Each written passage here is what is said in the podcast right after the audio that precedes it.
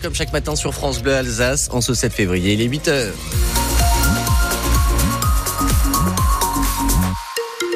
Un temps assez gris tout au long de la journée. Hein. Euh, quelques gouttes déjà au-dessus de vos têtes, de nos têtes ce matin, partout en Alsace d'ailleurs. Sensiblement la même chose cet après-midi, jusqu'à 30 mm attendus euh, dans le nord de la région. Toujours du vent également, ça souffle pas mal. Et c'est un vent assez froid. Température ce matin entre 6 et 9. 11 à euh, Strasbourg, Mulhouse et Colmar en seconde partie de journée. L'actualité, Louise Buyens, la lutte contre l'antisémitisme au cœur de la cérémonie aux Invalides à Paris ce midi. Un hommage est rendu aux 42 victimes françaises de l'attaque du 7 octobre du Hamas contre Israël. Il sera présidé par Emmanuel Macron qui entend condamner le cancer universel de l'antisémitisme. À Strasbourg, une cérémonie sera aussi organisée ce week-end, Aurélie Loquet. Dans la capitale alsacienne, le rendez-vous est donné à 17h dimanche, place de la République. Le président du consistoire israélite du Bas-Rhin, Maurice Dahan. J'en appelle à toute la population de Strasbourg, qu'elle soit pro-israélienne ou pro-palestinienne, mais ça n'a pas d'importance. Ce qu'on dénonce ici, c'est cet acte d'inhumanité qu'il y a eu le 7 octobre et qui est totalement contraire à l'humanisme alsacien. Devant la grande synagogue, les membres de la communauté juive espèrent aussi que les Alsaciens seront nombreux en soutien face à la hausse de l'antisémitisme. Moi, ça va, mais je sais qu'un de mes petits-neveux a trop peur pour aller au restaurant. On va dire qu'on se balade plus dans la rue en regardant son portable. On se balade dans la rue en regardant ce qui se passe autour de nous. C'est angoissant, mais euh, on reste confiant parce qu'on est dans un pays quand même euh, qui est éclairé, donc on se dit que il va rien nous arriver de bien grave.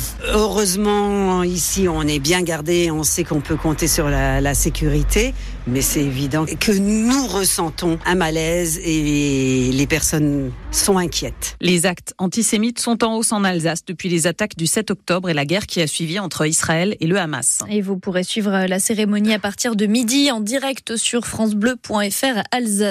Le chef de l'État prévoit aussi d'organiser un temps mémoriel pour les victimes françaises des bombardements à Gaza.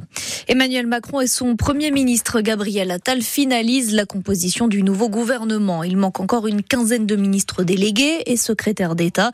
On devrait connaître leur nom dans la journée. Des interrogations notamment sur l'entrée de François Bayrou et la sortie d'Amélie Oudéa Castera. Cinq mineurs placés en garde à vue hier à Mulhouse. Ils ont été interpellés sur l'ancienne friche DMC rue de Tannes avec du liquide inflammable qu'ils avaient déversé sur le sol. L'actrice Judith Godrèche confirme qu'elle a porté plainte contre le réalisateur Benoît Jacot pour viol avec violence sur mineur de moins de 15 ans. La comédienne s'est confiée ces dernières semaines sur sa relation avec le réalisateur de 25 ans, son aîné, alors qu'elle était adolescente. Six marques alimentaires accusées de pratiquer la cheapflation. Vous connaissiez peut-être déjà la shrinkflation qui consiste à baisser la quantité d'un produit en le vendant au même prix. C'est désormais une nouvelle méthode qui est pointée du doigt par l'association Foodwatch, Cyril Ardo. La cheapflation, c'est la contraction de cheap, bon marché, et d'inflation. Pour faire simple, vendre plus cher des produits dont la composition est moins bonne. Foodwatch épingle six produits de grande marque, du surimi Fleury-Michon, un poisson Findus ou un chocolat Milka. Dans le cas du surimi, par exemple, il y a désormais 11% de chair à poisson en moins, remplacé par des produits moins nobles, alors que le prix au kilo des bâtonnets a augmenté de 40% entre 2021 et 2023. Même chose pour les rillettes Bordeaux-Chanel. La recette a perdu 5% de poulet en 3 ans. La graisse de canard a, elle, été remplacée par des huiles végétales, alors que le prix a bondi de 30%. Le phénomène n'est pas nouveau, dit Foodwatch, mais a été accentué par l'inflation. Les industriels, eux, justifient ces pratiques par une hausse de prix des matières premières sur fond de grippe aviaire et de guerre en Ukraine. Et concernant la shrinkflation, le gouvernement travaille à un projet d'arrêter d'ici le mois de mars pour contraindre les supermarchés à expliquer la pratique des industriels. Ils se battent pour une place en quart de finale. Les footballeurs du Racing reçoivent le Havre ce soir pour les huitièmes de finale de la Coupe de France. Ils vont tenter de rompre le mauvais sort. Les Strasbourgeois n'ont atteint qu'une seule fois les quarts de finale en 22 éditions dans la compétition. Jesse Deminguet, le milieu de terrain du Racing, veut croire que son équipe ira loin.